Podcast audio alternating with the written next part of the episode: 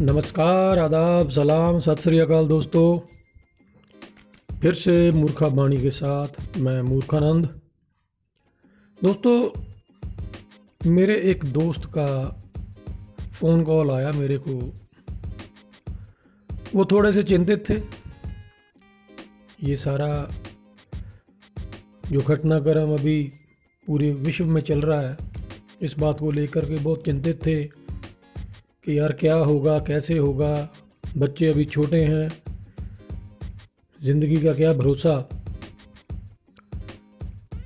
तो मैं उन सब दोस्तों से, उन सब लोगों से एक बात कहना चाहूँगा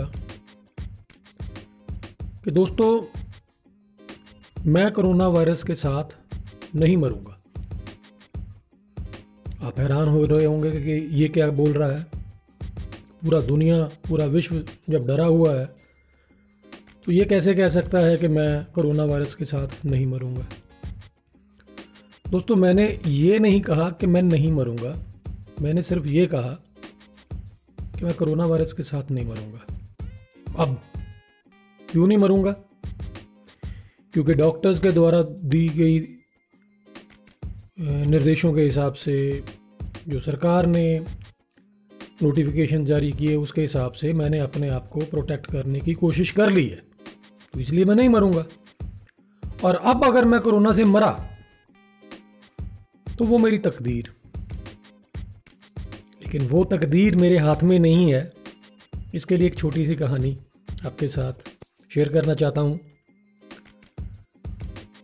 कभी मेरे जैसा एक मूर्ख बैठ के महाकाल की तपस्या करने बैठ गया कि मृत्यु पर विजय पानी है, मृत्यु से निजात पानी है। तो दिन रात लगा रहा, कई साल बीत गए। भगवान महाकाल की वो आराधना करते हुए। तो एक दिन सुबह जब उसने आँख खोली, सामने देखा तो मौत का फरिश्ता उसको लेने आया हुआ है। वो देख के हैरान हो गया कि यार, ये क्या हुआ? मेरी तो अभी मौत हो ही नहीं सकती। ये तो चीटिंग है। उसने उस फरिश्ते से पूछा, भाई, तुम क्या कर रहे हो? कहता, जी, मैं आपको लेने आया हूँ। आप तैयार हो जाओ। पाँच मिनट बाद आपने मेरे साथ चलना है। वो कहता है ऐसे कैसे चलना है? अभी तो मैंने ज़िंदगी का कुछ लुत्फ ही नहीं उठाया। मैंने ज़िंदगी में कुछ करा ही नहीं है। मैंने तो सारी ज़िंदगी अपनी मौत के ऊपर विजय पाने में लगा दी। तो तू मेरे को लेने भी आ गया। वो कहता, जी, मेरे को तो जो हुक्म हुआ मैं तो उस हिसाब से चलूँगा। अब अपनी तैयारी कर लो। मरता क्या ना करता? पाँच मिनट तो है ना मेरे पास? जी हाँ सर, पाँच मिनट हैं आपके पास। चलो, अब उसने पाँच मिनट में भगवान महाकाल को, शिव जी को अंतर्मन से ध्यान करा और शिव जी प्रकट हो गए। भगवान देखिए, ये तो नाइंसाफ़ी है।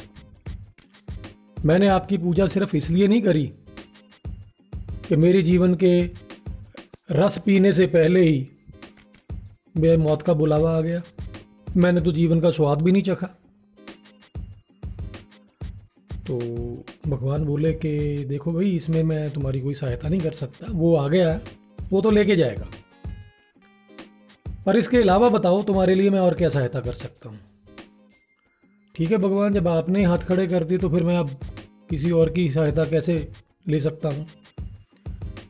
तो ये कह रहा था कि ये पाँच मिनट बाद मेरे को लेके जाएगा। अभी तीन चार मिनट पड़े हुए हैं। तो आप एक मेरा काम कर देंगे? अवश्य, बोलो। आप ना मेरे को तीन चार मिनट में करोड़ों मील दूर भेज दो। जहाँ ये तीन मिनट बाद या चार मिनट बाद पहुँच ही ना पाए। इसको पहुँचने में सदियाँ लग जाए। भगवान कहते हाँ ये मैं कर सकता तो उन्होंने उसको वहाँ से गायब करके करोड़ों मील दूर कहीं दूसरी दुनिया में भेज दिया, जहाँ पर वो मौत का फरिश्ता दो तीन जन्मों तक नहीं पहुँच सकता था। अब वो बंदा बहुत खुश बहुत खुश और, कि मैं तो बच गया। अब जब वहाँ करोड़ों मील दूर पहुँचा तो सामने दूसरा मौत का फरिश्ता खड़ा हुआ। वो उसको देख के चौंक गया कि ये क्या हो गया? वो कह रहा है कि चलो, तैयारी करो जाने की। मैं तुमको लेने आया हूँ। कहता ये तो चीटिंग है। वो तो पिछले वाला लेने आया था, तू कैसे पहुँच गया? कहता, दरअसल, जब मेरे को हुक्म हुआ कि मैं तेरे को लेने जाऊँ, और इस जगह पे मेरे को हुक्म हुआ कि तेरे को मैंने इस जगह से लेके जाना है तो जब यहाँ मैं आया तो देखा कि यार यहाँ तो कोई है ही नहीं। और जहाँ तू बैठा है वो यहाँ से करोड़ों मील दूर है कि मैं सात जन्म तक भी नहीं वहाँ तक पहुँच सकता था। तो अभी मैं सोच ही रहा था कि यार ये बंदा कितनी दूर बैठा करोड़ों मील दूर। सात जन्मों तक मैं तो इस, इस तक पहुँच नहीं पाऊँगा। तो ये यहाँ कैसे आएगा? देख लो। समस्या हल हो गई। तो अपने आप से पहुँच गया। तो वो मौत का फरिश्ता उसको लेकर चला गया। तो दोस्तों, कहने का मतलब ये है, कौन, कब, कैसे जाएगा, किसी को कुछ नहीं पता। तो डरने की ज़रूरत नहीं है दोस्तों। बिंदास जीने का मजमा, कोई किसी किस्म की टेंशन नहीं लेने का। आपका मूर्खानंद आपको ऐसे ही हौसला देता रहेगा। क्योंकि ये वक्त, कहते गाना है, हँसते हँसते कट जाए रस्ते, ज़िंदगी यूँ ही चलती रहे। तो दोस्तों, हमको ज़िंदगी जीनी है, काटनी नहीं, क्योंकि काटनी तो सज़ा होती है, और परमात्मा ने ये हमको ज़िंदगी दी है, काटने के लिए नहीं, जीने के लिए। खुश रहो, आबाद रहो, लुधियाना रहो या इलाहाबाद रहो। नमस्कार, जय हिंद।